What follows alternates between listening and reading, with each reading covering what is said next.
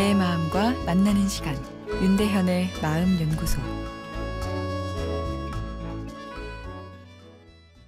오늘은 내가 사라지는 것 같아요 라는 사연입니다. 저는 누군가에게 늘 저를 맞추어 가는 것 같습니다. 나의 기분보다 타인의 기분에 분위기와 행동을 더 맞추어 갑니다.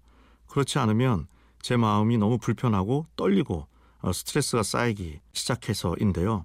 그런데 그러면 그럴수록 나는 사라져 가는 것 같습니다. 내가 하고 싶은 거, 먹고 싶은 거, 말하고 싶은 거, 지금 당장 하고 싶고 또는 하기 싫은 것들이 무엇인지 모르게 되고 알아도 그렇게 할 수 없게 되는 것 같습니다.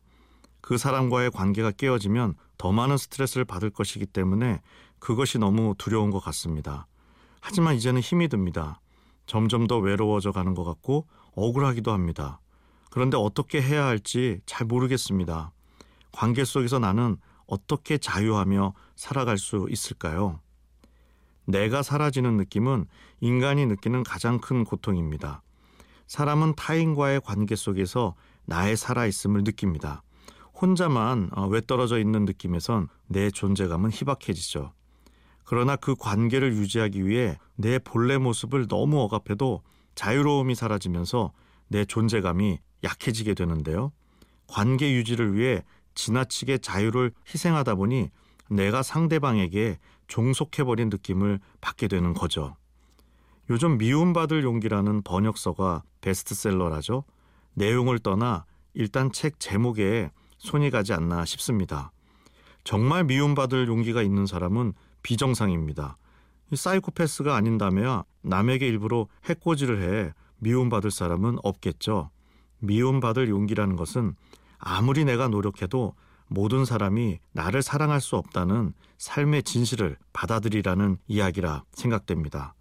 더불어 인생은 재밌게도 특별히 잘 보이기 위해 노력하지 않아도 있는 그대로 내 모습을 보여주어도 나를 좋아해 주는 사람이 또 한두 명은 있다는 뜻도 포함되어 있고요.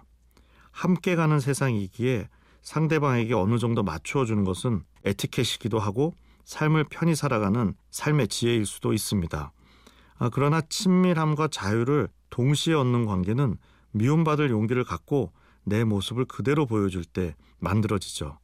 항상 나를 다 보일 필요는 없지만 인생에 그런 친구 한두 명은 두어야겠죠.